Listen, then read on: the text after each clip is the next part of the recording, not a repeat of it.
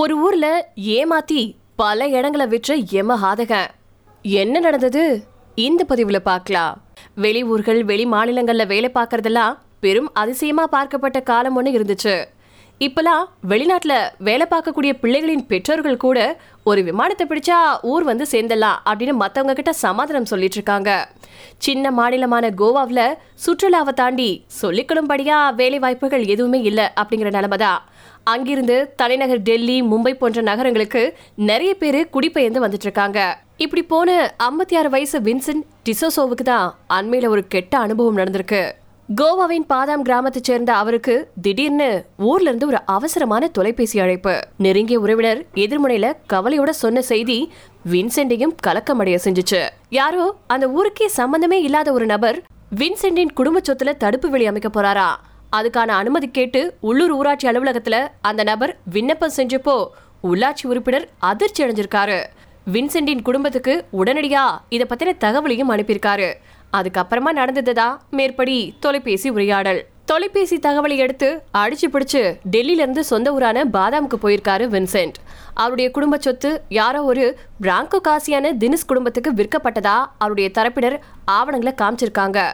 விற்பனை விவரங்கள் எல்லாமே பக்காவா எந்த பிசுறுமே இல்லாமல் அப்போதைய போர்த்துகீசிய எழுத்து முறைப்படி அழகாவே ஆவணம் செய்யப்பட்டிருந்துச்சு.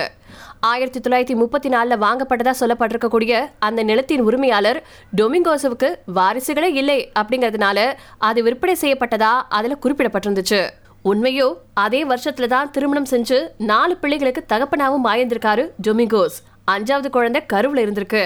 அதுக்கு அடுத்த உண்மை ஆயிரத்தி தொள்ளாயிரத்தி எழுபத்தி ஒன்பதுல தான் இந்த நிலைமை டொமிங்கோசுவுக்கு உரிமையாச்சு. அது வரைக்கும் புறம்போக்கு நிலமா இருந்துட்டு வந்துச்சு. அந்த வருஷத்துல தான் டொமிங்கோசுவுக்கு கையளிக்கப்பட்டுச்சு. சோ பாதிக்கப்பட்ட டிசஸோ கோவா காவல்துறையில புகார் கொடுத்திருக்காரு. முதல் தகவல் அறிக்கையும் பதிவு செய்யப்பட்டுச்சு.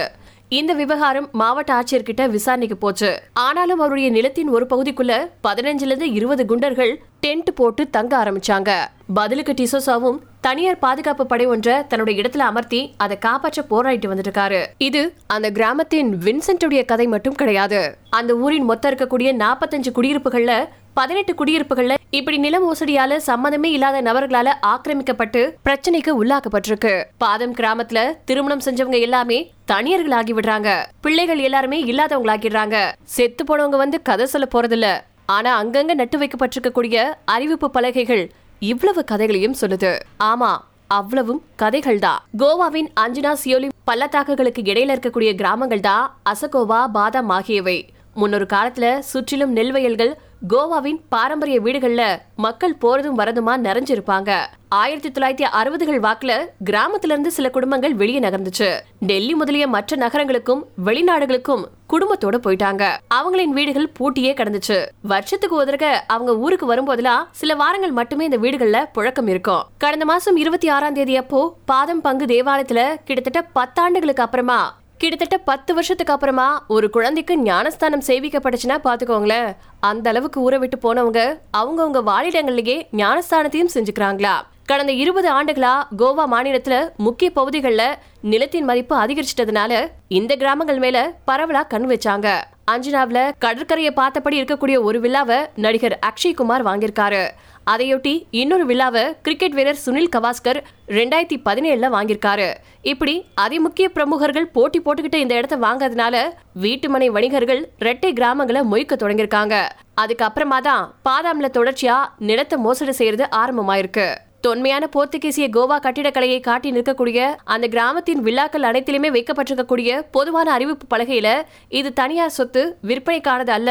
அத்துமீறுவோர் தண்டனைக்கு உள்ளாவார்கள் அப்படிங்கிற வாசகத்தை பார்க்க முடியுது. சில இடத்துக்காரவங்க அந்த இடம் யாருக்கு உரிமையுடையது அப்படிங்கிற விவரத்தையும் முழுசா குறிப்பிட்டு பழக வச்சிருக்காங்க.